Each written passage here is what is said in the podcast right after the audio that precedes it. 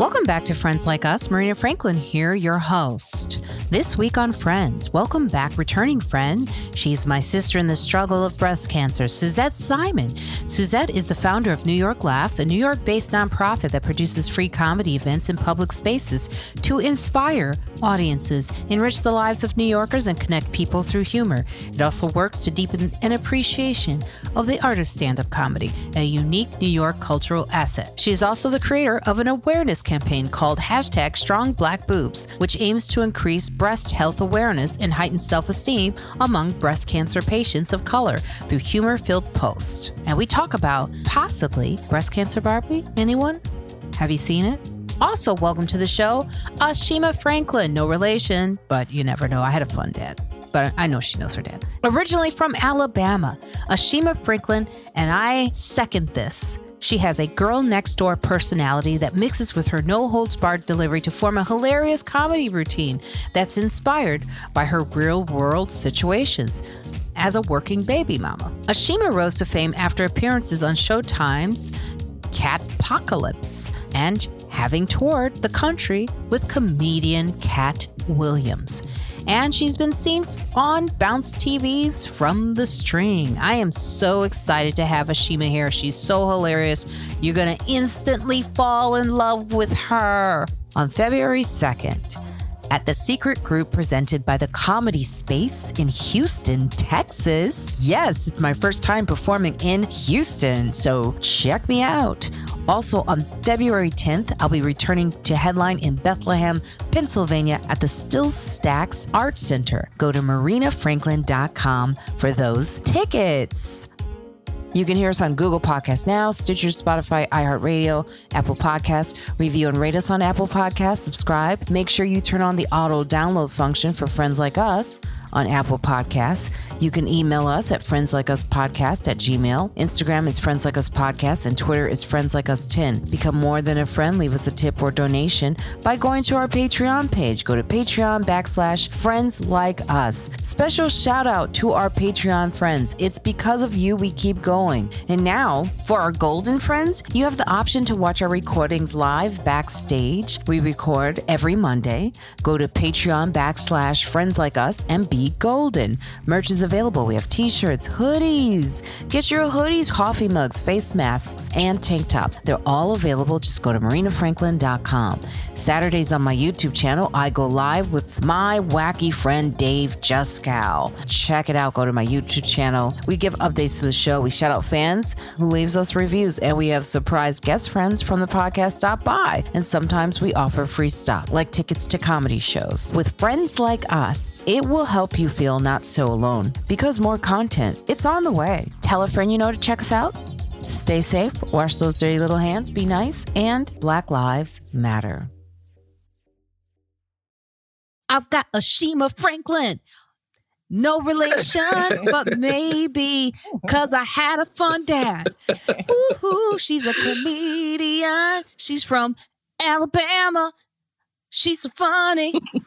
And we have her and Suzette Simon. She's my sister in the struggle. We're surviving. Breast cancer warriors.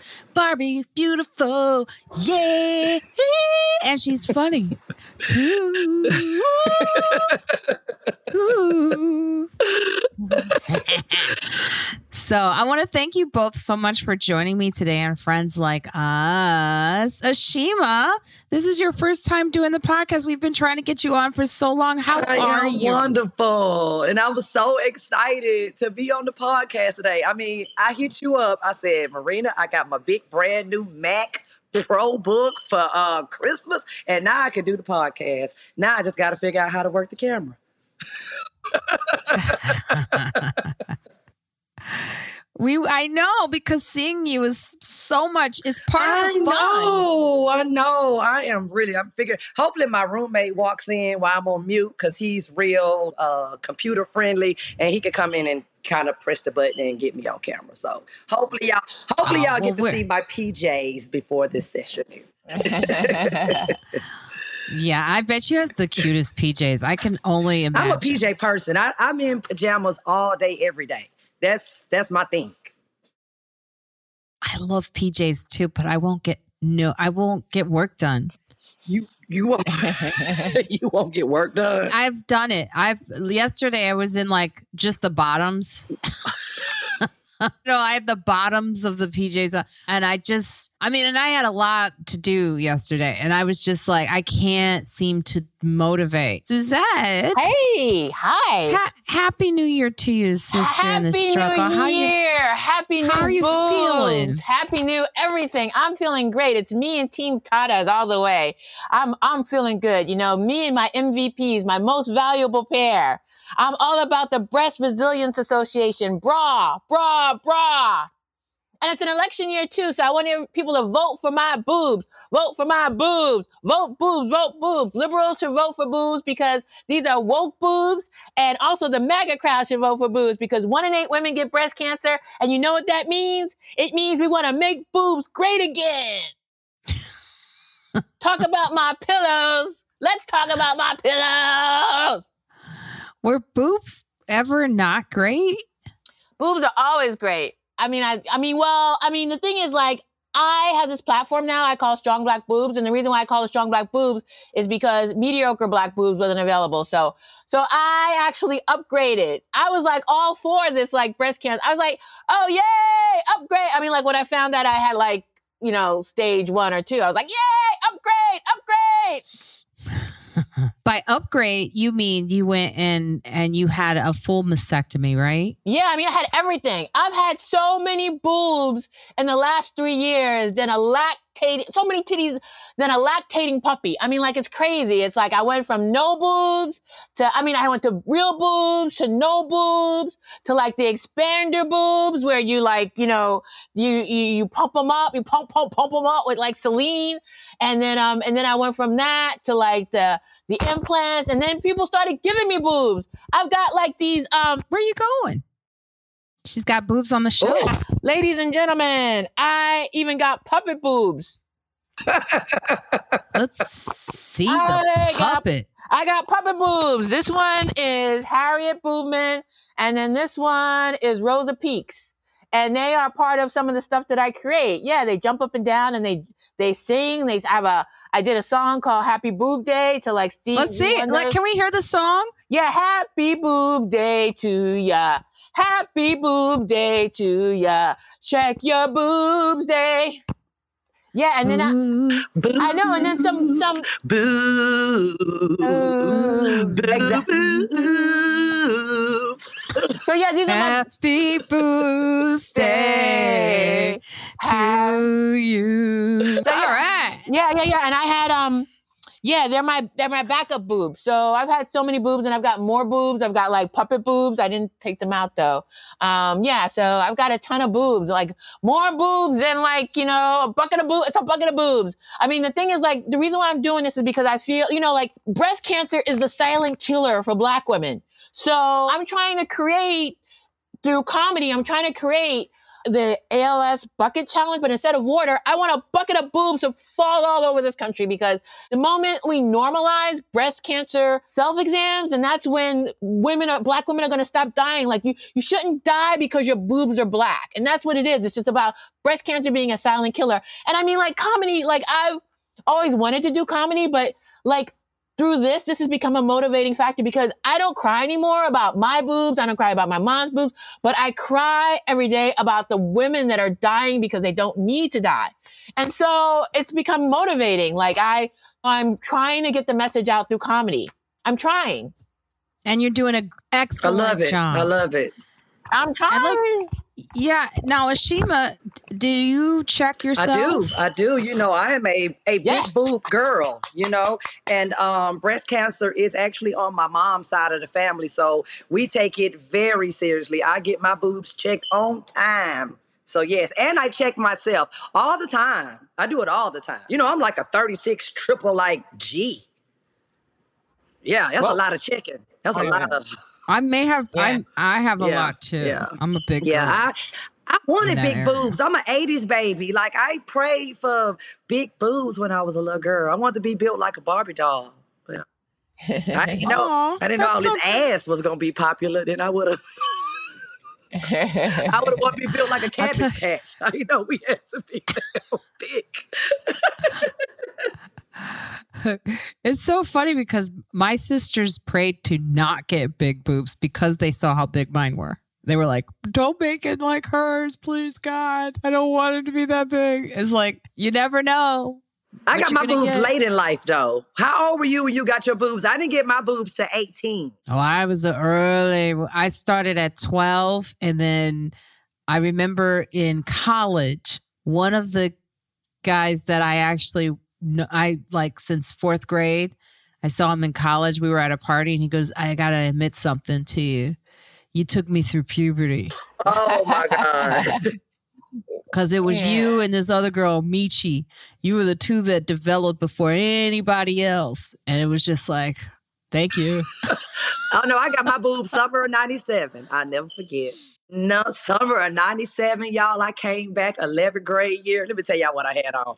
I had on this white little mini dress with the sides out like spaghetti strap, these country ass, uh, jelly ass heels. Looking country as hell. Titties was big as hell. Everybody was like, wow, welcome back to school, Ashima. I was like, yeah.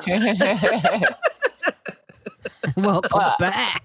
Welcome back. back. Yeah. Hat took on a different tone, right? I did. I never I, I never I never had titties. I never had ass. I mean, like going through junior high school, I was like like bullied like crazy because everybody everyone next to me was like a gorgeous like amazonian you know it happened in junior high school just overnight and like you get to seventh grade and everyone has got like has to have like two desks because the breasts are like out to here and i'm like I had nothing. I've always had nothing. And so, um, yeah, I was kind of psyched about this whole like, I was like, this is an upgrade. Like, yeah. So let's talk about what inspired you to make that decision to get a mastectomy. Like what, what, what, because this is a choice that you had, right? You were stage, or, or can you tell them what stage you were and that you did not have to, right?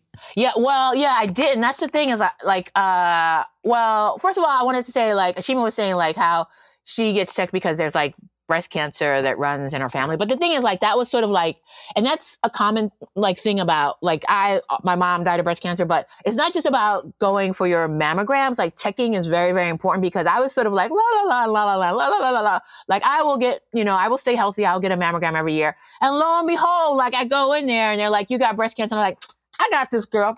I get a mammogram every year. Like, you tell me what my, my, my symptoms are. Like, let's talk, let's talk. And we sat down and talked and they were like, okay, so it is, um, stage one B. And so you don't have to get a mammogram. You can just get a lumpectomy and, um, and radiation. And I was like, well, first of all, like, because of what my mom went through, like my mom basically, like 30 years ago, they she didn't have reconstruction. So she basically was flat on one side and had this huge boob that was basically down to her knees. I mean, she was like a walking like hacky sack practice. Like it was like, mom, mom, are you winning? Mom, back and forth, back and forth, like just this huge boob. So I had no idea like what it was doing with like to her self esteem. So it's like it was very important for me to go in, like you know, like I'm not gonna let any doctor make me look like a Frankenstein. Like I'm not gonna let that happen. So I went to different doctors just to make sure that I had somebody that I felt comfortable with, and I also went and saw like six plastic surgeons and I saw their portfolios because I wanted to see like what they were doing with black women. Like, like I went to a couple of plastic surgeons' office and their their portfolio with the black women looked like a Tuskegee experiment. It was like, there's no way in hell that I'm going to let you touch my boobs. And so like coming out of this with self-esteem was really, really important. I mean, I had one breast surgeon that was telling me like, hey, you know, like like you don't need to get a double mastectomy because like the odds of like like um of infection and these other things going wrong are this percentage. I mean, this this person was just quoting a lot of a lot of percentages and stuff like that. But it's like, but it's all about your self esteem. Like I wanted, I wanted balance. And I was like, and you know, and like, and I couldn't afford a boob job. I mean, like, okay, you know, I'm not like white. This is not white white America here. It's like you know, like I, you know, if I had a choice, it's like I, I want to look great, and so so yeah. So I decided for the double mastectomy. But even in the end, and I think that for a lot of women out there, you should also remember that uh, you have to have conversations all along the all along your journey with your plastic surgeon. Because one of the conversations that we didn't have was outcomes. Because what I got was not what I was thinking. I made a joke about double T's and he thought it was a joke. But it wasn't a. It wasn't. I didn't want double T's, but I wanted something that was a little bit bigger because, like at this size that I have now, I feel. I feel like first of all, I don't feel like they look like breasts. I feel like they look like kind of like a little bit like like the kind of pecs that a, a high school lacrosse player would be jealous of.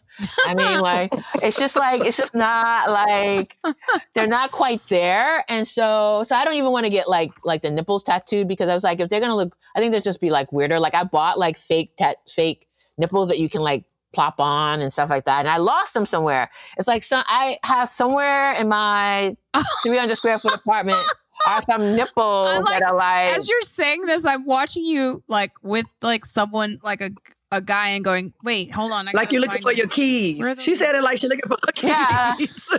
They're they're they're somewhere around here. I have no idea. I bought them this summer, and I came home with them. I bought them in France. My my my one of my cancer doctors actually got me treated to a trip to France to post cancer oh, treatment. Oh, that's great. Yeah, and I got these. I got these. I was like, oh my god, they have these nipples, and I tried them on, and I'm a, I'm a. They had different shades, and I'm a tawny, by the way. You can call me tawny.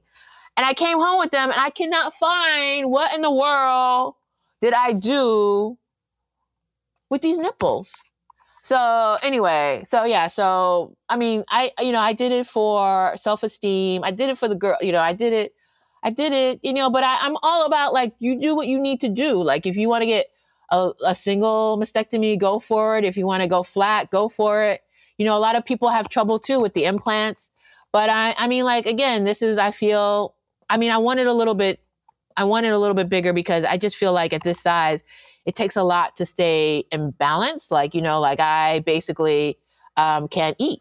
like, like I need to stay like because I. I mean, I feel like I become a little bit more like a like a Yoda centerfold if I like get too out of proportion. So so it's a little yeah. So I want it a little bit bigger so it wouldn't be so much pressure to stay like in you- proportion. Do you still have to get mammograms? No, no mammogram, no mammograms for That's me. That's a good question. No, ma- I no mammograms for me. I get I get felt up. I I get I get every year. At least I know I'm going to second base. If I'm not dating, if I'm still single, I know every year I'm going to second base. Ow! That's right, and I save it for the end of the year. it's like my it's like my um my deductible like uh Christmas gift to myself. I didn't. I, I I didn't know that. I thought that even after uh, mastectomy and you got like the replacement, that you would still have to get a mammogram. I didn't know that. That's important. Three of my aunts had breast cancer, and um, all three of them got double vasectomies. When when it was only in one breast, both of them was like, you know what, just take the other one because I don't want to go through this anymore. Yeah, all three of them did that, and I felt like it was the the the wise decision to make. Most definitely, I if it happened to me, I would definitely have gotten both of them taken off. Yeah. Now I- I made the decision. Uh, oh, go ahead, Suzette. Sorry. Oh no, no, yeah. I was just gonna say, like they, yeah, but like again, this one doctor was like, all these statistics. She's like, you know, even though you have breast cancer in one breast, you, you know, you have a five percent chance of it coming back in the other breast. But I don't know. I just couldn't like. I thought she was just making too many decisions for me, and I guess that's part of like I want to tell women out there too. Like you have to know, like you have to be with a doctor that you feel absolutely comfortable with. And I, you know, this woman was like, I, I really respected her because I mean, she when I walked in, she knew more about me than I knew. Like, I mean, like she was like, so why are you taking this? I mean, like I, I was like, I don't know why I'm like, she's like, you should be taking iron pills or whatever. And, Mm. and so like she, I mean, yeah, I mean, I think she could have told me my age if I, I don't know, like I don't tell nobody my age. Even my mom don't doesn't, doesn't know my age. I say my age on stage. It feels empowering. I feel my age when it's time to get ready to go to get on stage. That's when I like, oh my god, I'm so sleepy. I don't feel like doing an eight o'clock spot. Eight o'clock spot. That's when I feel my age when it's Eight o'clock? That is feel like your age. Eight o'clock is like a normal time, Girl, I'm Ashima. sleepy. I think it's I think it's just time change though because it gets dark so early now. I be like sleepy as hell at six o'clock, like ready to lay down. I agree. I'm the same way. When I have an eleven o'clock spot, I'm like, oh my day. Oh. but I I want to get back to this like um so you had a mastectomy and then you still did treatment. Was it which one came first? The treatment and then the mastectomy? Oh, And why and why do you still have to do treatment after you get a mastectomy? I know. I mean, like the thing is, like it was well, treatment. My surgery came six months later after my. Oh, actually, oh my god, oh my god, this is my cancerversary. I totally nipples? forgot. Oh, no. Oh. It's my cancerversary. I totally forgot. I told today is like three years. Aw. Four years ago, I found out I, I was confirmed that I had breast cancer. But oh wow, so wow. But anyway, Congratulations. I know. Thank you. I know. Thank you. My me and my boobs like You're a a survivor. You're not gonna give up. Yes. I know. Me and my boobs. I call them. I call them. I've named them Venus and Serena because they are champs. They are survivors. They are goat. They are the greatest of all titties. That's right. Yeah. Ow, yo. Ow. So, so yeah. Like three years ago was co- four years ago was COVID. So I had I was diagnosed. So I couldn't get into um, get surgery because all the operating rooms were closed. So they put me on like a like a hormone suppressant because my my cancer is um fed by um by uh estrogen. So they put me on a hormone suppressant. Yeah, and then and then in June I got uh, a, d- a double mastectomy, which was great because I got three months off during the summer. It was like it was like this is like oh my god, like it was like the gift that kept on giving. It was like I got new boobs and I got like summertime and it was great. So yeah, so I did that, and then um, in September, um, I ended up getting into chemo, and that was pretty cool because uh, I mean I was a little afraid of chemo because I thought it might like slow me down. I thought it because I'm pretty hyper, and I was like, oh my god, like chemo's gonna slow me down, and then also chemo's gonna make me gain weight. But neither of that happened. In fact, the drugs I was on in chemo like hyped me up. I was so I was like, I think if America knew how hyped up you could get on chemo drugs, everybody would want cancer. It was just so crazy. I was just so. I, am trying to up. understand why they still do chemo with you, though. Oh, because I was. Uh, um, it turns out I wasn't a stage one. I was a stage two. Like it had gone into my lymph nodes. So Oh, and can you explain that? Because I think a lot of people don't know that the diag- initial diagnosis changes throughout the state. Oh, it, kept changing because I mean, like I said, like I was, I was thinking that I'd be like, oh, like close to nothing because of all the mammograms I got year by year. But if I had had, if I had been doing my breast self exams, like after they told me I had cancer, I felt it. I was like, I should have been. That's like, ladies, you should be feeling yourself, feeling yourself, feeling. I'm telling you, like Be- Beyonce is like the roadmap to like saving your life. Like everything she tells you to do, you should be doing. Feeling yourself, like you ain't gonna break my soul. Like you, you just need to like just whatever she says, just do. Just do to your body. Just do it to your body. So Well, Stace wants you to know today is a good day celebrating you and Venus and Serena across the miles. yes, thank you, thank you, Stacy. Thank you much. Thank you. Thank you, thank you. So yeah, so so yeah, so yes, because the diagnosis can change. Like so, so yeah, so I was first. They first like like did a they because I've been going. They did like an initial biopsy, took took the cancer out, found it, took it, took a sample, and they said, okay, well, because you've been so diligent with your mammograms, it probably hasn't gone to your lymph node, so it's stage one. But then they did the surgery, and they were like, oh, we found it in your lymph nodes. Guess what? It's chemo time. I was like, so I was like that's- that's when stage they two A. do. So yeah, so I had to have, I did, I mean, you know, it's up to you if you don't do chemo, but, but like because of everything, my mom, I watched my mom die of breast cancer. So again, I was like, like throw everything at me. So, so yeah, so I got, and the thing is like, oh, this is another point too, is like, so I was at one hospital when I got my surgery. And so I went to the oncologist there she was like, kind of like, um, know, let me talk to some like of my colleagues and sort of figure out like your treatment. And she came back and she was like, well, we're going to give you this treatment and you won't lose your hair. And it's about this amount of time. So then I went to get a second opinion. And everybody, if you have cancer, you should, if it's not crazy like a rush, you should always get a second opinion. And a, until you find your team, you keep going and get an opinion. So I went and got a second opinion. This doctor was like, well, what did she tell you? What did your doctor say? He said, well, I could do that for you, but my recommendation is a stronger chemo. And, you know, and if you do four sessions well, then we'll go, we'll give you, you're lucky, we'll give you two more. If you do four, if you can, if you can make it do four, we will hit you with two more. And so I was like, I was like, yeah, just, just do it. Like if I lose my hair, I was okay. I was like, I was like between natural. It was like, it was, I was time, it was time for a change. I think actually the sexiest thing about you is to be healthy. So That's right. So it's like, yeah. So I was like, just take it all off. Wakanda forever, you know, in in Midtown Manhattan, Wakanda forever. Just go bald. Yeah. And so I, I did I did the chemo, and then after that, I had to do the radiation. So um, and all of it. I mean, radiation wasn't bad. Chemo again. My my chemo. It's like crazy. Like like my chemo was like ninety minutes to two hours. Like I was like done with chemo before my Starbucks order arrived. Like I couldn't believe like I mean, like I was trying to do like like TikTok dances and set up lights, and the nurses were like going crazy. Like, what is this woman doing in this chemo suite?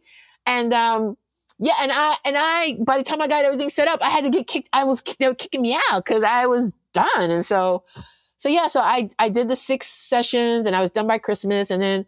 Um, in February, I started, in end of January, February, I started radiation. And, and that was pretty good up until like, I did like 25 sessions. But by the 25th session, 23rd session, I got really crispy. It was like, it was like, I was like, I looked at my breast, I was like a KFC extra crispy treat. Like it was just like nice and like burnt and crispy. Today I am regular recipe. Okay, I'll let let everybody know. I'm regular recipe. I want I want to ask you about like the Barbie. I, I love that you. I, I don't see breast cancer Barbie. Is there breast cancer Barbie, or did you do that? I did that. I did that. I mean, There should be breast cancer Barbie. I know totally. So I, yeah, yeah. I mean, I. The thing is, like, and the, oh man, you have no idea. Like when I came up with that idea, and then I, I tried to, like I said, I was going to post it. I wrote to like everybody. I wrote to like Warner Brothers. I was like, "Hey, Barbie's uh, headquarters. I want you to know that like." I'm doing this thing and it would be great if you could support it because black women have breast cancer, nothing. And I did like to Is- Issa Rae's like publicist. I did it to like Greta Gerwig's publicist. I was like, please, somebody like try to support this thing because again, like it's a silent killer for black women. Like black women just don't know the numbers. I mean, like there's a woman, um, a correspondent, an anchor on CNN who was just diagnosed, and she said herself, like she she stage three. She didn't know that like black women die forty percent more than white women, and and we die twice. and why? much. You know what? Before you continue, you know, I always like to say why that is too. Okay. It's not just that we get cancer more; it's because we don't get seen and heard and believed Exactly. like other so like and uh, it's really important to mention this um that right now the healthcare system is crumbling okay in america and i've had that experience as of recent as of late of going to the place where i used to get my mammograms going in there they don't have the doctors they don't have the nurses i was in there for five hours oh my god. I was, yeah, I was in there for five hours, and they told me that I would have to, that they would need to do a biopsy because they saw something, which is terrifying for a woman who had breast cancer to hear. But there was no one there. So when they gave me the appointment for the biopsy, I go out to the front desk. There was no one there. oh. And I'm the only person on the floor. I had to go back in and go, Excuse me, there's no one here. I had this rude ass woman to snatch the thing from me. Mhm. And I was I was crying, you know, and here's the thing, five hours is unreasonable to be doing for a mammogram, ultrasound, right? Unreasonable. They when I com- made my complaint, which people should know me now, I will complain. I went and I talked to my oncologist, who is great. She's like, you need to call the supervisor for that floor. I did that. She's like, we need to follow up on this because this is bad. They, I then went and moved to another location to get my the rest to get the biopsy done, which they tried to argue me down and say I couldn't do, which my oncologist was like, Yes, you can. This is the type of stuff I'm talking about. Like when you go in as a black woman, you have to really advocate because they are going to see you as difficult. It's just their unconscious bias. They are going to have the arrogance that you don't know what you're talking about, that you don't know what you want for yourself, and they are going to delay things. So, all of that plays into why we die from it more. So, when I say you have to advocate for yourself, it's like crucial to saving your life. Bring a friend with you. If you don't have a friend, just know these things that you have to do for yourself. Okay. I want to go to you, Ashima, and ask you in Alabama, Mhm. in Alabama for healthcare. What is it like in Alabama? From my experience, and fortunately, I've always had great health care because of my parents. So um, I've I, I think it's pretty accessible though. I think they have like Medicaid, like you can go to the doctor. You know, with me being a, a, a, comedian and, you know, we don't really have, you know, health benefits, it is ways to go and get Medicaid. You can go to the free clinic. You can go get your mammogram. You can go get tested. Like, it's there. You just got to get up and go do it. That's it. And you know what? When you don't have hair care, you might have to wait a little longer. You might not be in, you know, the type of doctor's office that you like. But I had my baby on Medicaid and I had a wonderful doctor that, because some doctors do take Medicaid, they just only take it at a specific That's time. Right. So you just have to take the time and do the research and get it done.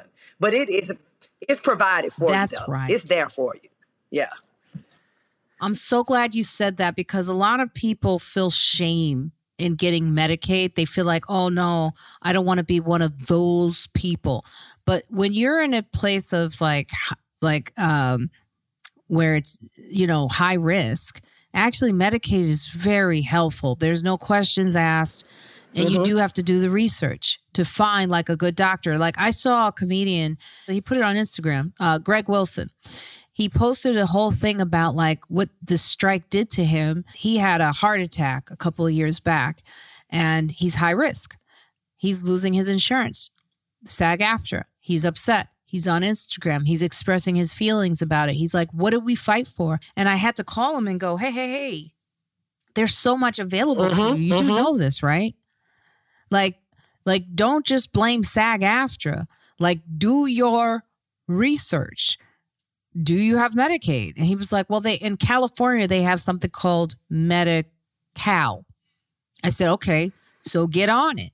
But I think Medicaid is is nation. It is so easy to get on, you guys. Like they don't deny you. They don't, they're not going to turn you away. And I think people have this thing, you know, because maybe like when you think about going to Medicaid, you just think you're sitting at some free clinic all day. And that's not what it is anymore. It's not. It's government money. It's guaranteed money that the government are paying these doctors, so they're going to take it. It's your money. Yes. Yes, absolutely. And so, yeah. yeah. and they have it everywhere. So I'm with you. You sometimes, you know, if you do lose your United Health Care, you don't have your um, insurance anymore. I, I'm on Medicaid now.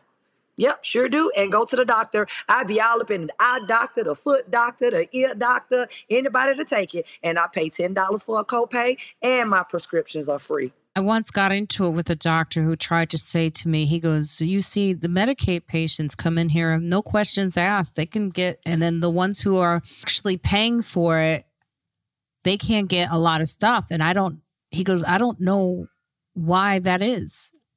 He goes, I, he goes, this doesn't make any sense to me. You know, and I was like, well, you know, this is the healthcare system. This is, the, they didn't figure it out. Mm-hmm. You know, that's the thing is like all of this, the shame that people feel with it is, I think, a lot of the reasons people don't access these programs that are available. And also the, the shame, the way they treat you sometimes when you have Medicaid can be deplorable. So that's why I say, like, get on these programs don't hesitate. You should never even go a month without health insurance because you never know what's going to happen to you. Mm-hmm. And even if you're in that month where you don't have health insurance, you can go to your doctors and say, I need emergency Medicaid. And they will set that up for you in the hospital. Never feel like you don't have something available to you because, you know, it, this is this is real like the the navigating of the system while you're undergoing the stress of cancer or let's say a stroke or a heart attack, those things can actually kill you.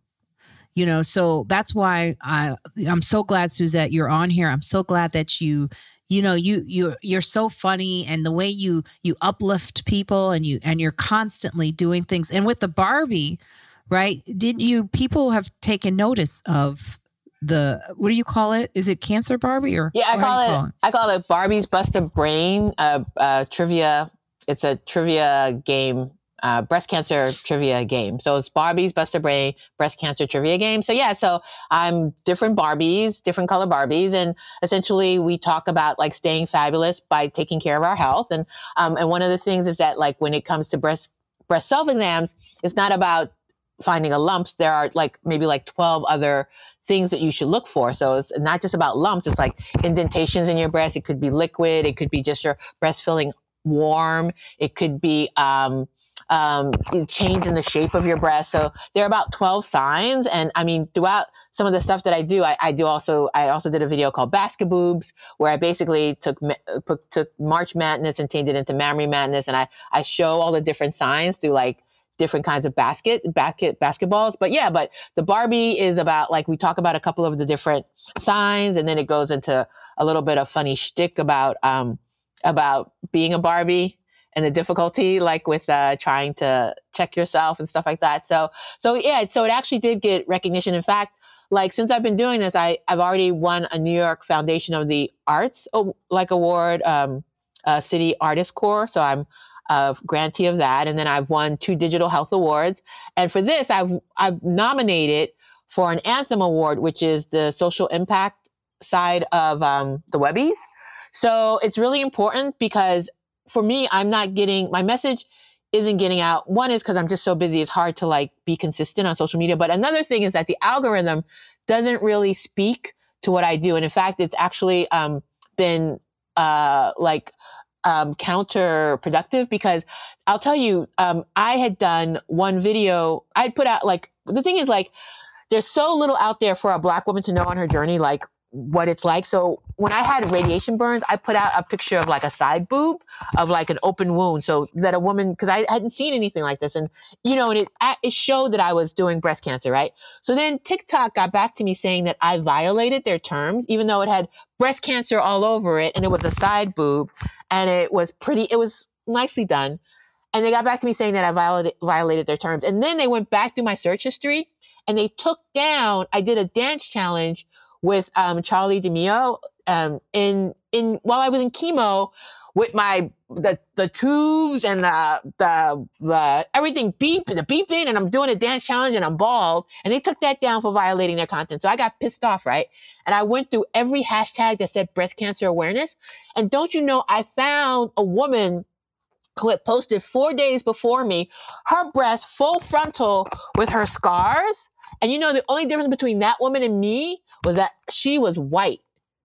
And I still, I have those pictures. I have the proof. I've sent it to the ASC, ACLU. I've sent it to every like sort of in, NAACP to complain because, um, yeah, it's like the algorithm doesn't work for me and what I'm doing. So it's really important that I do, I get into like, you know, like I get an award from the New York Foundation of the Arts or I get like the Webbies or the, and I'm applying to other things because it just legitimizes that I'm, that this is, this work is important because again, like it's a silent killer and, and no one is talking about this. Like it's such an easily, easily solvable problem. It's not like, you know, I mean, like all of the things that we're dealing with, homelessness and climate change and whatever. But if black women only had the power and it's in their own hands, if they only knew and had the power to, they could save themselves. That's all I'm asking people to do. Just let us save, let us save our universe.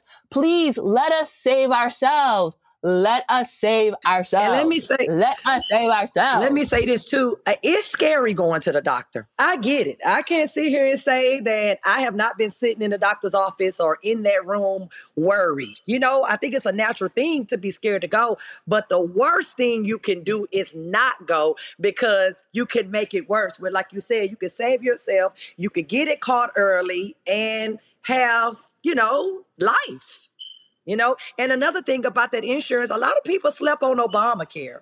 Obamacare was really good health insurance. My son was on obamacare so and and obamacare is still here. You just have to i think the open enrollment is in November, I think, or whatever. But when I Mm-hmm. get that link, I be sending it to everybody because it's affordable and just about every doctor takes Obamacare. And this is an election year, so we really need to pay attention to what they're trying to take away. And I. I don't I don't want to interrupt you, but I got sick in the Dominican Republic. I got sick over there and had to go to the emergency room. And that's when I realized uh, over in the US, we could kind of take a little for take it for granted that we could just go into the emergency room, get treated and walk out. I had to pay cash. I got sick. I got food poisoning. I got dehydrated. They had to pump me up with fluids and give me all this stuff. I had to pay $1,400 to Oh. that hospital, or they were going to not only arrest me, they were going to take my passport. It was literally a man like security in there with a gun saying that I had to pay for the treatment that I received. Sure did. Yep. What? Spent the money. Oh my goodness, spent the money I went over there and made. I think it was like a two thousand dollar gig. Uh huh. Wow. Yep. That's you know what's interesting? We just had Jenny Saldana and Jason Antors on the podcast talking about how wonderful the DR is. You know, I Wow. never asked about the healthcare And system. all the thing I could do was think about the like children. Like, what if you have a child over there that's sick and you can't afford to take your baby to the hospital or to the doctor? You know, I I don't know what it is with them, but I know they made me pay money. So I could just only imagine if you're a citizen over there. You know, so wait, did you say this? I may have missed it when you they don't take the insurance? Well, I when I was over there, I don't think I had it had any type of Oh. insurance. So I don't know if that made a difference, but you can go to the hospital to the emergency room here and don't have insurance. They're not going to make you pay cash for you leave. You know what I mean? They'll just bill you. It was no billing me over there. Was there some racism in there too? They were actually really nice to me until it came time to pay that money. So I don't know. That's when the beef started. You know the the slow rollout of the gun when you ain't got money is hilarious. It's like they're really nice, and it's like, wait, what you say? You ain't got no money, Right. motherfucker. Right, right. It's like New York. That's funny. Oh my god! Yeah. I just want to say though, um, like when it comes to finding help and stuff like that, like I would recommend and suggest that like like if you feel that you have no options, that even turning to like a Facebook group or there are so many black organizations now that popped up after um after COVID that are there to support any woman that just is feeling like they're overwhelmed. There's um, you know, Karen's Club, which is like a um they she is uh, like a, a patient navigator and so there are many things out there so never feel like you are alone because black women are joining together to try to support one another. And another thing that a lot of people don't know is that your doctor isn't your only best friend in a hospital. The social worker is your best friend. Mm-hmm. because because I had two hospitals and one hospital gave me a list of resources and then the other hospital gave me a list of resources, transportation and $2700. That's big facts. So- That's big facts. Those social Yes. workers. are So, gonna get it social worker- mm.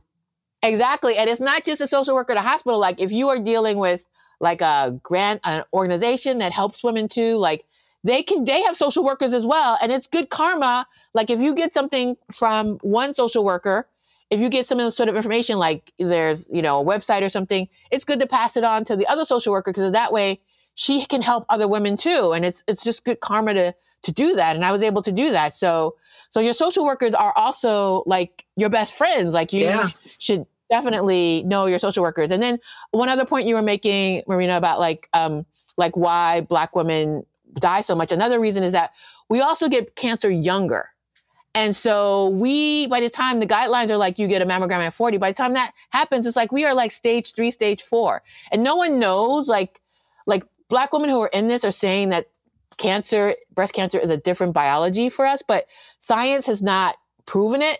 So you can't. No, I mean we, but it's also the environment. yeah, Like, yeah. like they keep saying these. See, the only reason I, I say these things is because they'll say like we get it younger or we get it more, but why? Like, where are we living? Mhm. What is the toxicity of the air where we live? Hair relaxers Yeah. in little girls. Yeah. Mhm. You know, it's like, what are we eating? Where are the food deserts? What are we putting into our body? Where do they place black and brown bodies where cancer levels are at an all time high? So it's almost like you're blaming the victim when you just leave it there. So I always say we got to ask why that is and deal with that in Congress because where people are redlined is cancer Mhm. places too. So it's like when I I'm looking at you know certain areas like in in I live in Harlem, New York, right? And just a simple uh, you know years ago when I moved here from Chicago, I never understood what a food desert was. In Chicago, how I grew up, there was always a grocery store you could go to.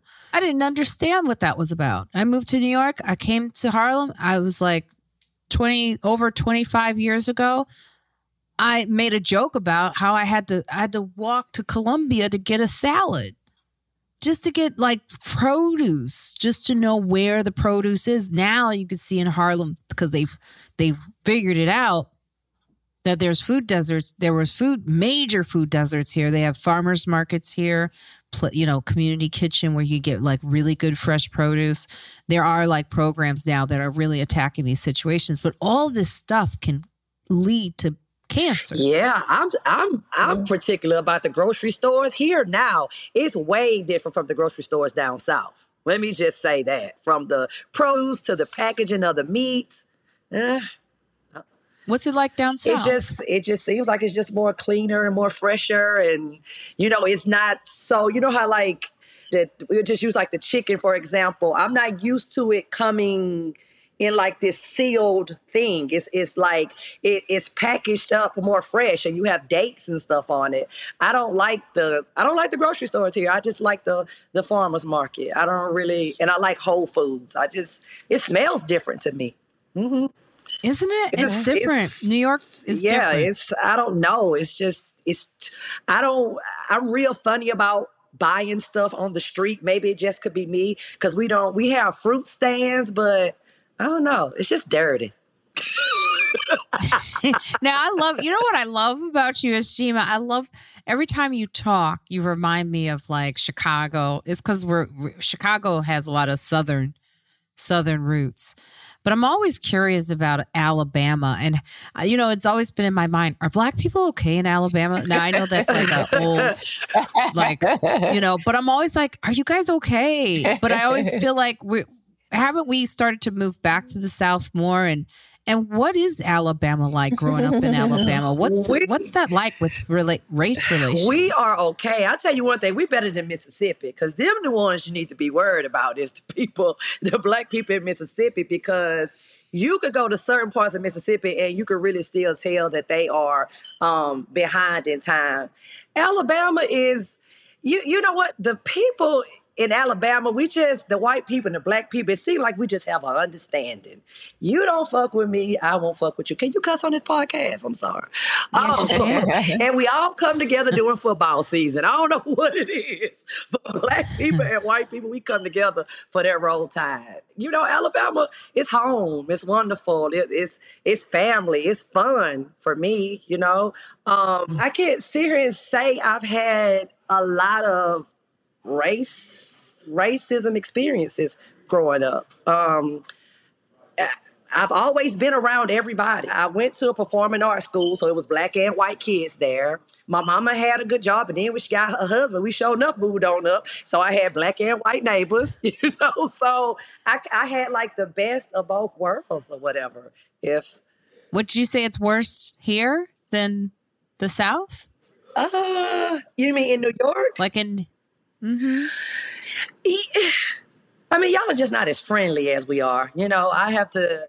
Yeah, overall. overall, Yeah. it's cool in New York, but you know, I, I come from a place like when you when we make eye contact, we speak. It's like automatic. That's When right. you make eye contact with Mhm. somebody, it's good morning. When you see somebody elderly, it's how you doing. You know, I could just be standing in the store and standing next to an old man. I'm gonna ask him how he doing. Um, it's just the southernness in me, I guess. New Yorkers are not like that. You know, they kind of be looking at me like, "Girl, who you talking to?" And I just like, "Oh, you know, I was just saying good morning." That's those island folks. No, oh, I'm Oh, joking. yeah, yeah. You know, I think I think Jamaicans are super mean, especially the women. They just be so mean. I'm joking. I was like, they don't come for me. Don't come for me. but I be super nice But to them is- though. You know. You know, the Jamaicans be rude as hell in their restaurant. But I just politely ask for my extra gravy on my oxtails.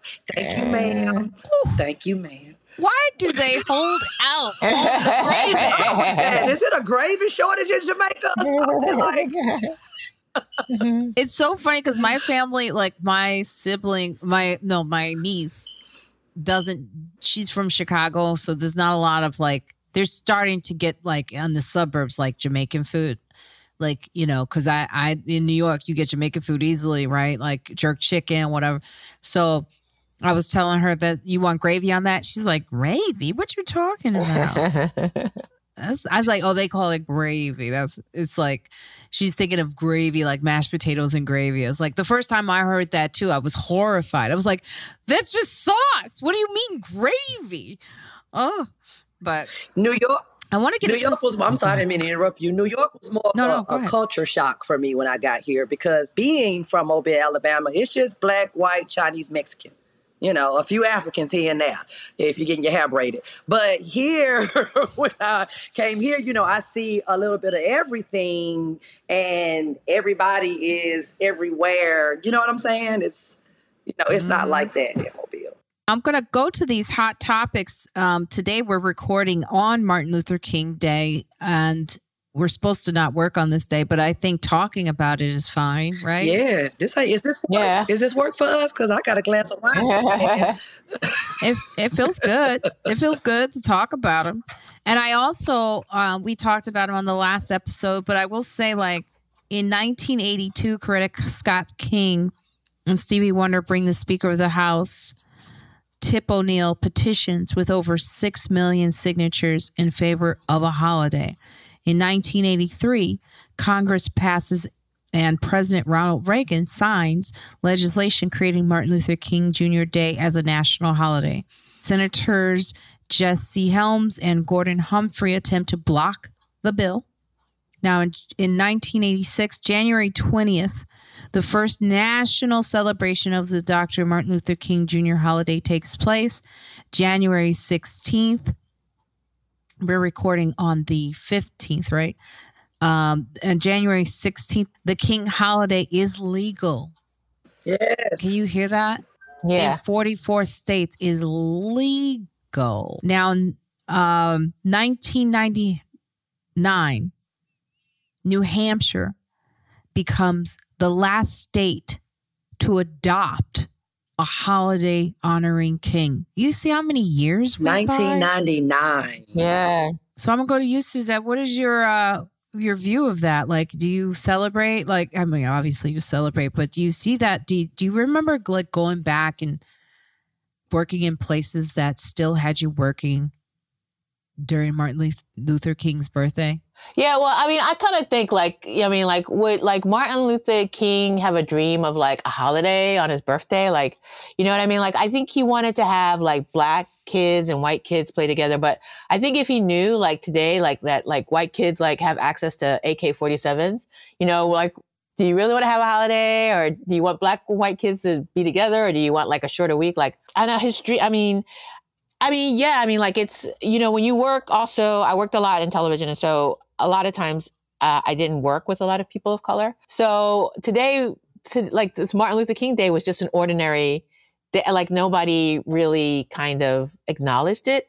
And it's just kind of weird. Like when you want to acknowledge it, it was kind of like, um, what was that other, there was another day where people could take off. I forgot like ah, something like a, I forgot, there was like a holiday before Martin Luther King Day where if you wanted to take off, you could take off. It was sort of like growing up, but it's like when you don't get the support, like it was throughout this process, like it took a while for everyone to sort of get on board with MLK, but it was, um, yeah, it was just kind of like you kind of operated like you knew you were black on this day because it was very apparent, like you were very conscious of it, but yet your coworkers in the other world wasn't like, so it's glad that we're at this point now where it is like legal and like everybody can kind of justify and honor honor MLK because it just it even though like it got turned into law, it was just so so gradual.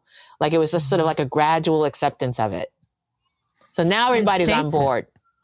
Yeah, and Stace is saying the NAACP sent an email today reminding us not to take today off, but to make today a day on in service of dismantling anti black racism. So there wow. it is. Okay. What about you, Ashima, from Alabama? Alabama. I, Like, what was it like celebrating the king's birthday in Alabama? It was uh, like having Sunday service, which is something that I do to this day. Growing up, we did the march. Um, we listened to the speech at the end of the march. We did that. We would um, maybe go to church if my grandma made us, but if not, we go back to my grandma's house and we eating Sunday dinner. Like right now, I got greens going, barbecue chicken, macaroni and cheese, cornbread. It's King Day. I didn't do it yesterday. I intentionally did it today. You know, when I got the phone, y'all, Heard about I got your to cut up my yams. You know, I got up this morning. I watched the service that comes on every year. Like I'm super pro black. Number one, let's just say that. So on this day, I'm I don't work. If I had a real job, I would not be at work today. Mm-mm. Nope. Ashima, can I just tell you, I dream about your Yeah, well, you're more than welcome to come. I have more than enough. I Yeah. About your Yes. cooking. I've heard stories about your Yes. cooking. yes, more than welcome. And I just think- get you a Martin Luther King uh, plate. When you come around, I get hungry. yes. I when you come, there's certain people like my mouth is watering. Like there's certain people when you just you just like, oh, just one day I can just be at Ashima's house when she. Yes. yes. Like that's my dream. I have a dream today. So Ashima, you know, I want to ask you this question about. I know you, you I, I didn't put it in the articles, but you know, you were on tour with Katt Williams for quite some time. You can tell me if you don't want to talk about It's it. okay. Do you- yeah, is it, I, yeah, is I'll okay? talk about it with you. I trust you. I love you. It's the idiots I didn't I want to just talk wonder. it's just I it, there was so much that came out and like I I want to ask you what it was like first of all just to be on tour with him. I mean, he's so funny and he's like undeniably funny. And I think that's the thing that really grabbed me about that moment. Like, you know, there was a lot of toxicity that came with that interview. I enjoyed it a hundred percent though. I don't know if what that says about me, but I had a really good time watching it. At two hours and 46 minutes went by very fast. I fast. kiki the whole time, child. I can't wait to tell somebody you a mm-hmm. fat Faizon lie. I can't wait to say I can't wait to say it. I cannot wait to use it. And I hope I'm in public and it's to a white lady for some reason. I said fat Faizon on the last episode, and they were like, Marina, that's not, is that the term? I go, he said, is, yeah, I love Faizon, you know? But it's like, it's almost funny. Like, Faizon is funny even when he gets sort of dissed, because he, there's something about Faizon that looks like whatever. Like, Mm. yeah, okay, throw the insults at me. I know I'm fat. whatever. Yeah, it's He just like, I know I'm fat. I know I'm black. I know I'm ugly. I've been there my whole life. I think he kind of like used to it probably. And he also like he's given it as much as he got. So it's kind of like you give, you get. But what was your opinion of that interview? Like, how was it seeing him after being on tour with him and everything? Well, I, you know, Katt had been. T- I had heard those stories before. You know what I'm saying? He had he had talked about Ced before, so I heard that he had talked about the Kings of Comedy. So everything was I was kind of already familiar with it. Um, and I mean, girl, I just laughed. I just Ced, "Now this man here is a mess." He could. I just knew that that was some. He just could not wait because I know that he he does hate Faizon, so he couldn't wait to get on him. He does hate said. Like you know how you just got this friend that you know got all this stuff balled up in them, and as soon as they get a chance to say it, or just you, you know, you ever just wanted the opportunity to say something, and then finally you get it. So you know, yeah, I was. Uh, and had they they said stuff about him too, right? Yeah. It wasn't like he just came out of nowhere. Yeah, I think he has. I think maybe so. You know, he is just don't like Kevin and always, you know, just coming for Kevin. And that ain't him and Kevin first time, you know, I guess coming for each other. So, you know, it was it was just familiar to me. It was funny though, because I know like he just, uh, and it was perfect timing. He knows how to stay relevant. He knows how to get asses in them seats. You know what I'm saying? Like he got a tour that's that's starting now, and I can only assume how much those ticket sales have gone up. Ooh, I want to go. And then let me ask you this: like they talk about like how he does a lot of good Mm-mm. things for comics. Have you seen that? I have. I've seen it. I've experienced it. Um, like when we would go to different cities, we would get openers, and we, you know, he would take recommendations from other comics, and you know, get them to open up for the show, and they get like three thousand dollars. I've seen him. Wow. I've seen him just Great. give random women with children money or take somebody that he met at the airport and all of a sudden this guy is on the road and he just in charge of luggage like yeah i've seen him do that and and he paid me very well he changed my life Wow. What is Great. what is what is it like opening for him? Like what are the audiences like? fun uh it's you know high energy a lot of mexican he has a huge mexican audience yeah Interesting. And I think that I comes from that. the Friday movie. I just, yeah, he has a huge because he always used to ask me to go out there and look at, you know, the ratio, the ratio of the people, whatever, and with the Mexican and the black. So I would go out there and see and tell them it like just as many black, it'd be just as many Mexican people. So yeah, and it was first class mm-hmm. everything. It was private jets, tour bus, Ritz Carlton. We traveled and lived just like how he did. Because a lot of people say when they go with headliners, you may not stay at the same hotel as them, or you may not travel with them. It was never like that with Katt. Wow. Yeah. Great. See that right there says a lot. I mean, a lot, a lot of us can't do that. Like, I wish I could have my openers stay. I'm barely getting paid, you know. but like when you can do it, like I've been on the road with headliners, and I'm like in a shitty hotel, and they're like just like a few blocks over in a very nice hotel, and I'm like, how are you living with yourself? Right. Like how how you can afford and you have the ability to talk to your agents and managers and say, no, no, Marina needs to be in the same hotel I'm in. Right. Right. And, and these are with people I know who can afford to do it. Right. And he would he would talk about that, but he used to say all the time, you know, I want my openers to know that you can too have this life. You know what I'm saying? Like this is this is it. You can live just like this on joke money. So That says a lot about a mm-hmm. person. The fact that you don't make someone who's opening with you feel like they're lesser than you financially. Like that's because it, it, it doesn't take much to do that. It, it, I, I've always wondered why, like in some instances where like a headliner is just like, oh my God, I've completely like, it just didn't cross my mind. I'm so sorry. Like, how does that not? You came up just like anyone Right. You can you know how how hard it can be. And Katt has always been kind of like, you know, like a killer comedian, but I don't I feel like I don't know if he's ever like struggled struggled like that, but like he if he could do that, you could do it. correct. Correct. I would Three thousand dollars to open for him is amazing. That's like a I- I- yeah, I I I started out because I I was with him for seven years. I might have started off with like 25 and I went up. I went up, you know, to like 35, maybe four. And sometimes, Wow, sometimes wow. would just, yeah, he just would just give you just random money. Like you never had to pay for anything like your food or nothing like that. You know, I just used to just really just stack up my show money and he still girl, it was everything. As long as he was in a good mood, you could get everything. Yeah, I'm sure there there's signs of like I can see like I could see like by I don't know if he's bipolar, but I could see like signs of something where I'm like I could see a bad side that I don't want to get on. Yeah, you have to. Yeah, it's because it's look, it's his tour. Walking eggshells. Yeah, it's his tour. Mhm. You know, if you could just stay out the way, be out the way. If you see a bag that needs to be picked up, pick that bitch up and walk it through the airport. You know what I mean? Like, be make sure you're working or busy or just out the way. That's all I could say. Just or Right, just out the way. Yeah. You know, and because he's doing all the all the rest, Mhm. right? He's doing all the taking care Mhm. of. So yeah, I could see that. I could see.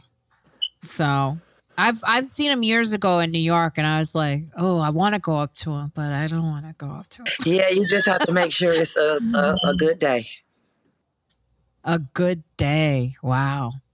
Yeah, a man like that is that funny and that smart. Did three thousand books, uh, or ten? Was it three thousand books when he was ten years old? Is that No, real? I said, no, I can't cut it out. I said, I cut it the hell out. you know, that was not real. That man, Hilarious. all cap, just all cap on that.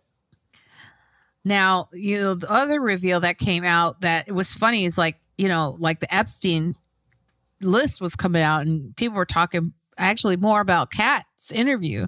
It's kind of So funny. did the list ever Um, come out? Well, they so the new documents linked to the convicted sex offender Jeffrey Epstein, which was released by a federal court over the past two weeks, did not unmask any major public figures or include shocking revelations. The fact that an individual was named or that they socialized with Epstein does not indicate wrongdoing. So the documents raise questions about who knew about the activity. So that's really what it is. Hmm. So the names that they, you know, there was a fake list. I don't know if you guys saw that. Like Wanda Sykes was on a fake list. Like there was a list that came out with people they just wanted to put on a list. And these are people that But, he uh, sexually assaulted, right? Well, the the list was supposed to be people who were there, who hung out with him. So the list of people like uh, Prince Andrews and stuff like we already know. Clinton. He's he's Clinton.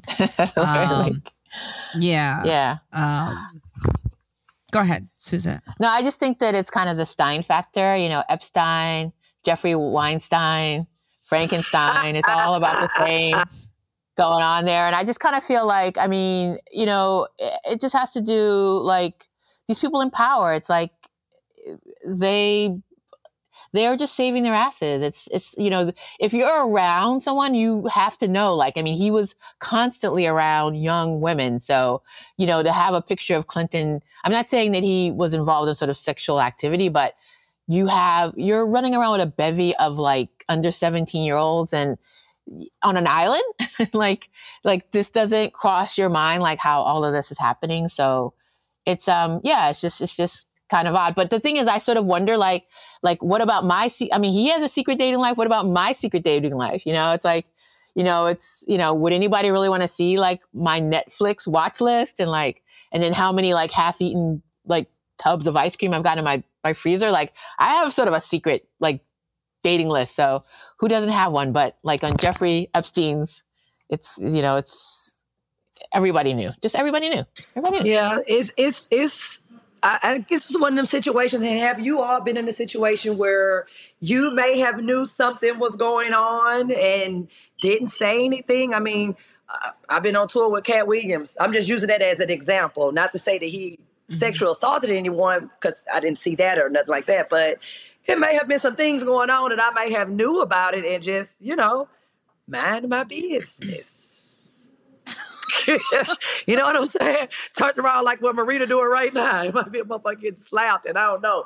I'm just staying out of it. I'm not saying it's right.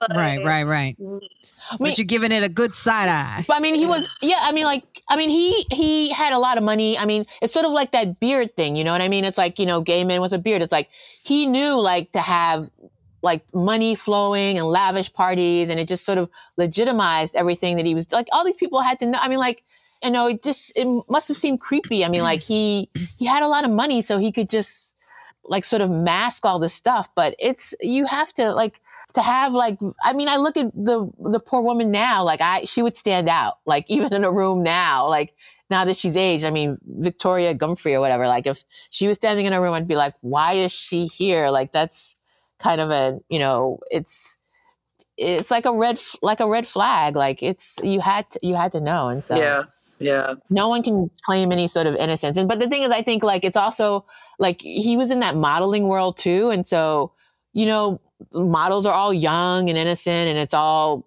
like they're filled. You know, they're in the parties too, so can you know I can see where people would would turn an eye, but it's still the same thing. Like even in you know, like when you're dealing with young people and you're and you have alcohol around and drugs and you know, it's it has to stand out and people have to know other things are going on. Yeah, there was a situation recently where I was sort of assaulted. I won't say it was like a major assault though. It was more of like, wait a minute, is that a hand on my ass? Um, back in the day, like guys would do that and you'd be like, hey, you know, it wasn't like I was the worst, by the way, with that. Like if a guy put his hand on my ass, I'd be like, hey, and my I would have a smile. And my ex-boyfriend used to be like, "You can't smile at that." And I was like, "Oh, okay."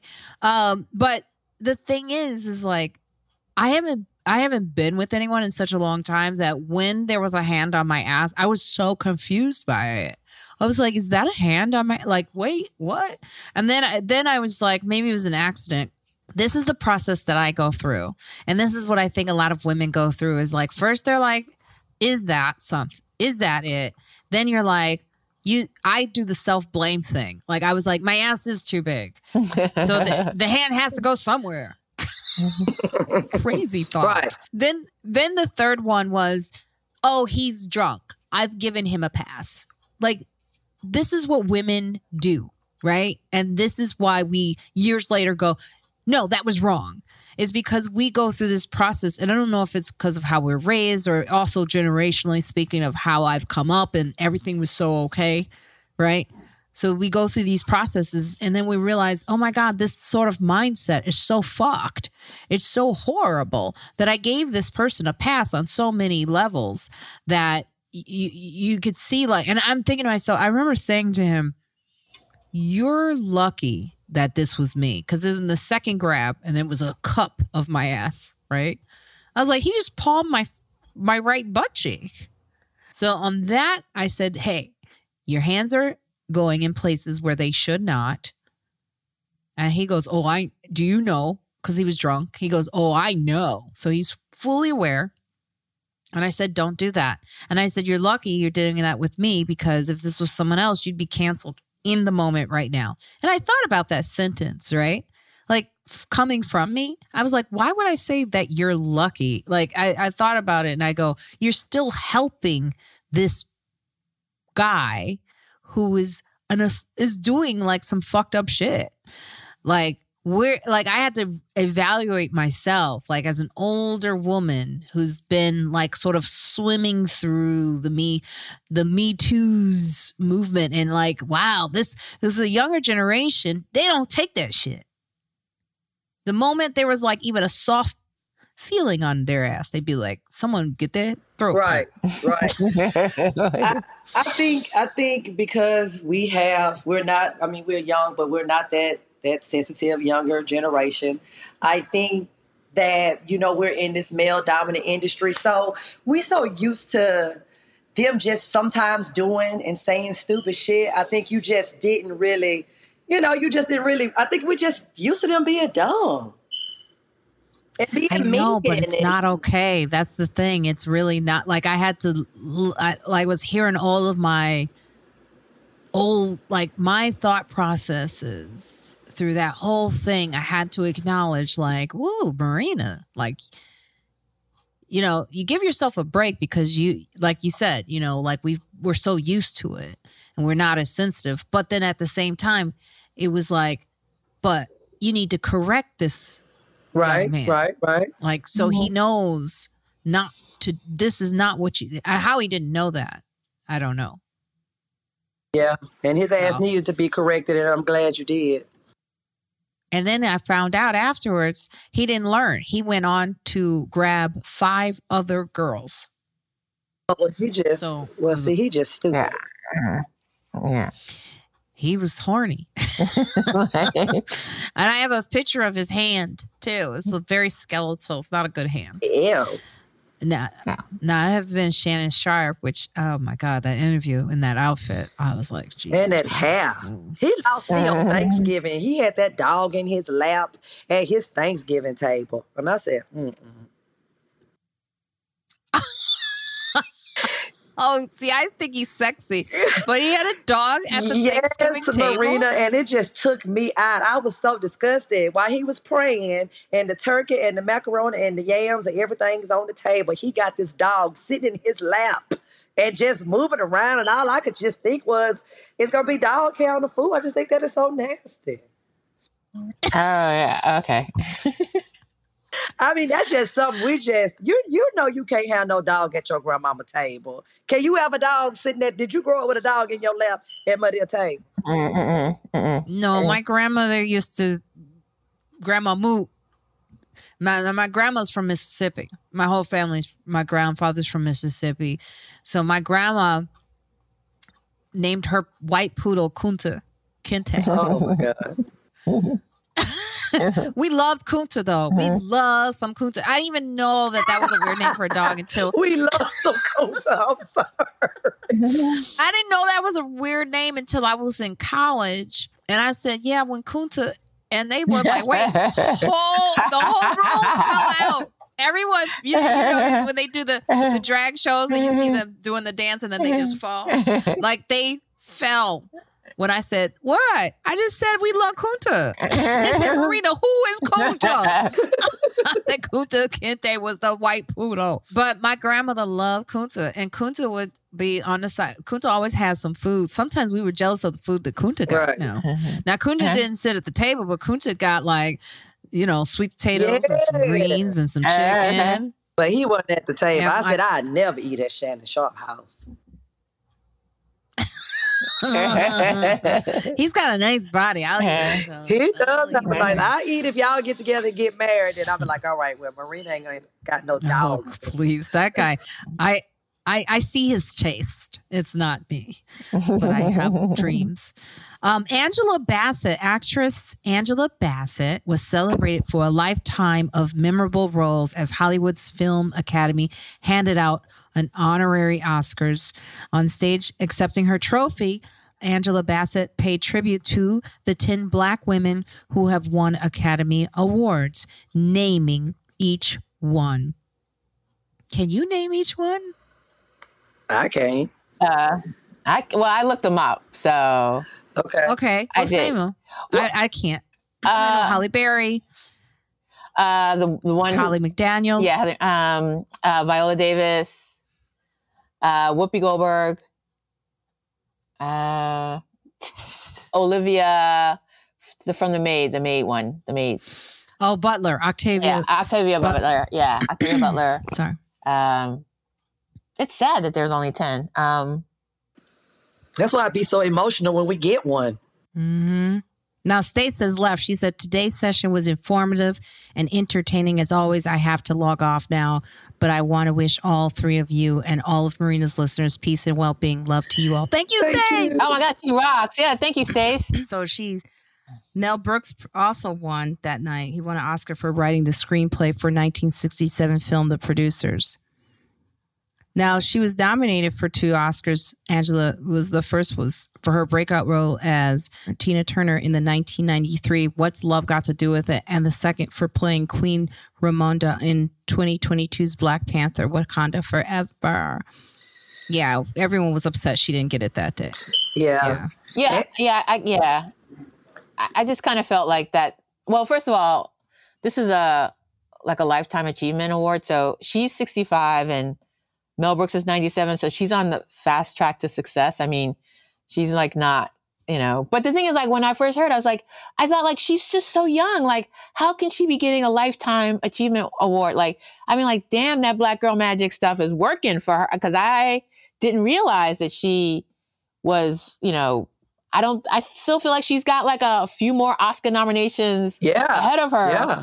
before she gets a lifetime. So I'm glad that she got it. But then I also thought about like, I was looking like at her, her, the breadth of work. And I mean, I love Angela Bassett, but I just, I don't know. I just felt like, she, like there's been some gaps and stuff. I mean, I just feel like that Oscar was more like sort of an oops Oscar for like not getting Mhm. the Wakanda one because I think that she deserved it for Wakanda. And I felt like maybe the Oscar Oscar um, board recognized that, but I just felt like overall, like I just felt I looked at her. I, I mean, I looked at her her filmography, and I I felt like there were just some dips, and I mean it was rich with like you know Tina Turner and some other things. Uh, Stella got her groove back, but I, I just felt I just I don't know. I just felt like that Oscar was more saying more about her work in Wakanda more than anything. Like I I, I don't know. Like I mean, how do you feel about like her filmography? I I love it because I love when she was uh Katherine Jackson in the Jackson Five, The American Dream. Y'all remember that? Okay, okay. I don't want you. I don't want you. I don't want you. I wish my video was on. But um, but you know, I mean, Waitin' to Exhale. I mean, she just she has done so freaking much. Like you said, Stella got her groove back. Um, and what else? Everything. Yeah, I I feel like it was definitely needed, but I want her to still get one for a movie. Does can she still get one if she does a movie that's really good, or does that trump out? I I think if she gets voted, as long because you get voted on, so you get nominated, and they can't like not nominate you. You know, you get Yeah, I on want by her your to body. get one. I want her to get one in real time as well. Mm. Mhm. That's what I want. She was in, in X, wasn't she? Uh, Betty Shabazz. In um. Oh yeah, she was. mhm. Mhm, mhm. Yeah, Yeah, she's been in she a was. lot. I mean, she's definitely one of the most. You know what's so amazing to me is how well we age too. Like I know that's like makes white women feel horrible when I say this, but like listen, we we deal with so much. Give us that. But I think that it's also like God's way of protecting us because it takes us so long to get things to get like the rec the the role or the um the accolades or the flowers from the world that God was like, just keep them looking the same. That's yeah, I totally agree with that. I mean, I feel like the only thing that's like been a roadblock in everything I'm doing is this cancer thing. Like the medication that I'm on is completely changing like the way my skin is. I was like I, was like I would have had this black girl magic stuff down. You know what I mean? I would have been mm-hmm. like looking like 21 like 4 years ago if it wasn't for like this hormone treatment that I'm on. So, yeah, I'm trying to hang in there. You look good. I'm hanging in there. I'm You hanging in there. I'm taking half a pill now. like, But I just want I, You look great. You I- look you great. do. You look And I, great. I, Yeah. I, to go back to that uh, cancer Barbie subject, I could not believe that they did not have cancer Barbie, and they have like Down syndrome Barbie. Did y'all know that? Or, like yeah. Barbie in the wheelchair. How could they not? And it's pink. How could they not have cancer Barbie? Especially after you see the Barbies that they did come up with. Yeah, yeah. the yeah. ideas that they did, like pregnant Barbie.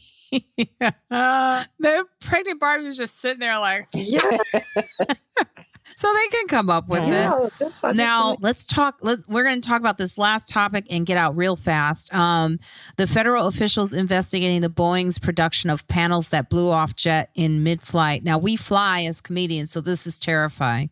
I just want everyone to know that the flight, the type of planes that they are, is the Boeing 737 mm-hmm, Max mm-hmm. 9 jetliner. So you can always check your what type of plane you're flying. By the way, in those apps. The 63 pound door plug that blew off an Alaska Airlines MAX 9 was found near Portland, Oregon, and will be examined. Mm-hmm. Did you hear the story? Girl. Ashima. I just would have died. Do you hear me? Because I, I, we fly all the time, but I am not that good of a flyer. One little bump, and I just, I'm, I'm looking around. I got this whole little thing I like to do. I like to listen to the captain. I like for him to tell me if it's going to be a bumpy flight. You know what I mean? Like, I have my wine, my Tylenol PM. Girl, I would have died. I just would have died.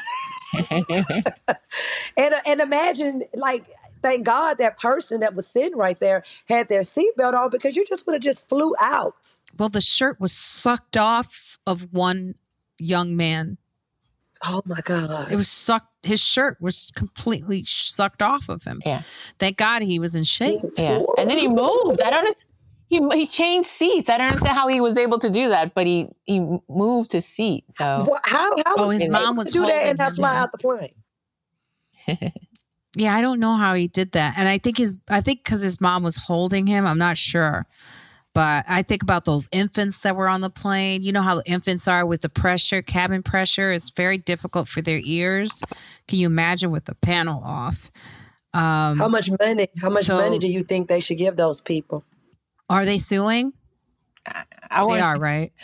I'm wondering how many bonus miles are they going to give those people? That's the key. That's the thing. Listen, it should be it should be gold or no platinum for the rest of your life. Yeah, right. What? First class. That's that's what it should be. yeah, right. Yeah, nah, I won't. You can't always do first class, but let's do platinum. So you always get on the plane Yeah. first. Even the guy who got the the door fell into his backyard. Bonus miles. Bonus miles. That's yeah, but on a different airline. Okay, because I'm not flying them anymore, and I want a couple of million dollars for my trip. It's funny because Alaska Airlines is so this was Alaska Airlines and so it says the investigation is focusing on the panel plugs the company uses to fill spots for extra exits. When those doors are not required on Boeing 737 MAX 9 jetliners, the 63 pound door, 63 plug that blew off in Alaska Airlines, the FAA, they said this incident should have never happened and it cannot happen again. Duh. then this is Boeing's manufacturing practices need to comply with the high safety standards that are legally accountable to meet. I mean, all of this was coming, right? Because we saw like after the pandemic, like there's no money and everyone's striking. And you knew they were cutting back in areas that were going to affect us when it comes to like infrastructure and stuff like trains and planes and automobiles. Like that's why we have trains derailing, doors ex the panel coming off a door. That's insane to me. Mm-hmm. So see. scary. And I've and I've bungee jumped before. Oh, you have? hmm I bungee jumped in uh Jacksonville, Florida. Didn't enjoy none of it. I was scared the whole time. You were scared the whole time. entire time. All my pictures, because you know you get all the pictures and stuff. My face is just like, oh my god, just I just look toe up, scared. Yeah. What Yeah, that feel like? Your body? How did it it, feel? real cold. I remember being real cold up there, and um, of course, you know, I was I was jumping with someone. Um, eh, I don't know, child. I was screaming. I don't know how I felt. Was it fast? Yeah, The drop? Yeah, yeah, it was. It was.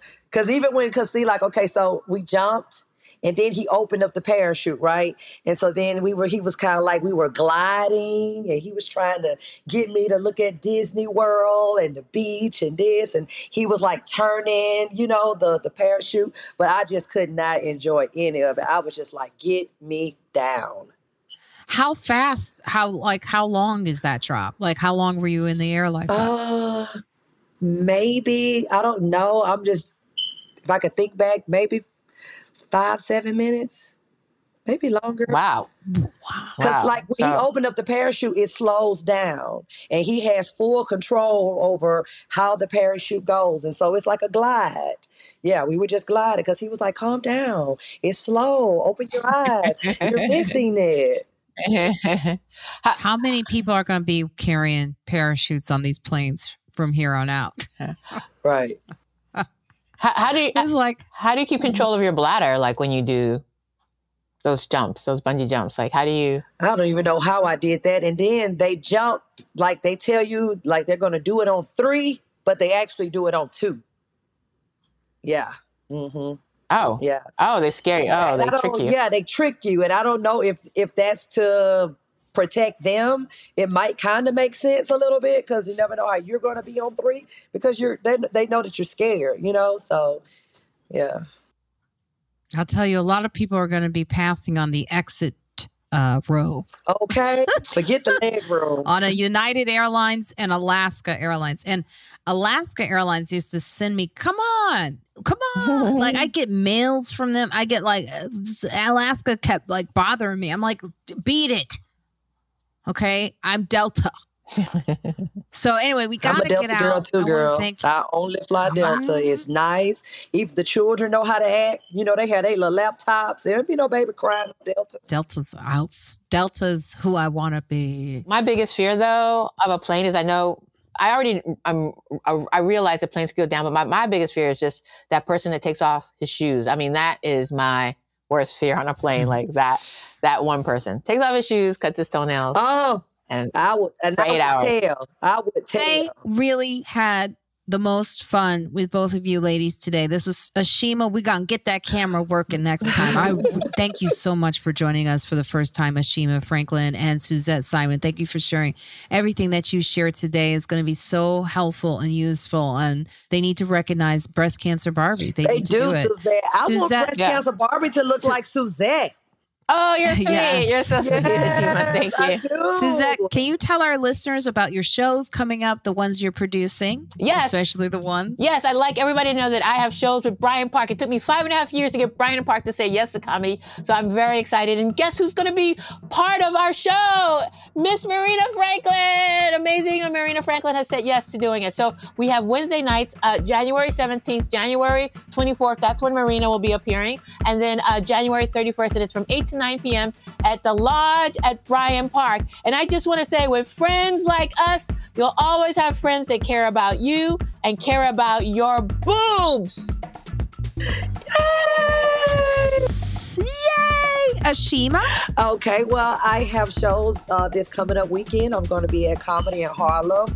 And um, on February the 18th, I'm going to have my birthday show at the stand. So I hope to see you guys come out for that. We're going to have so much fun. And uh, with friends like us, you can always come to my house and eat macaroni and cheese. Oh, that was the best friends like us ever. Thank you so much, ladies. Marina Franklin here. Just go to my website, marinafranklin.com. February 2nd, I'll actually be in Houston. Yes, at Houston. Go to my website, marinafranklin.com, and get those tickets for um, the comedy space in Houston. Also, on February 10th, I will be in Bethlehem, Pennsylvania at the SteelStacks Arts Center. It's a lovely space. If you've ever been to Bethlehem, Pennsylvania, uh, you know, there's the, the SteelStacks is like old steel refinery. It's like old industry. It's really cool. So come and check me out there. And uh, always listen to the podcast, please. And with friends like us, you can find out about how to advocate for yourself for your health care because friends like us want you to put the care back into health care. So, thank you. Check, Check us us out. Check us out.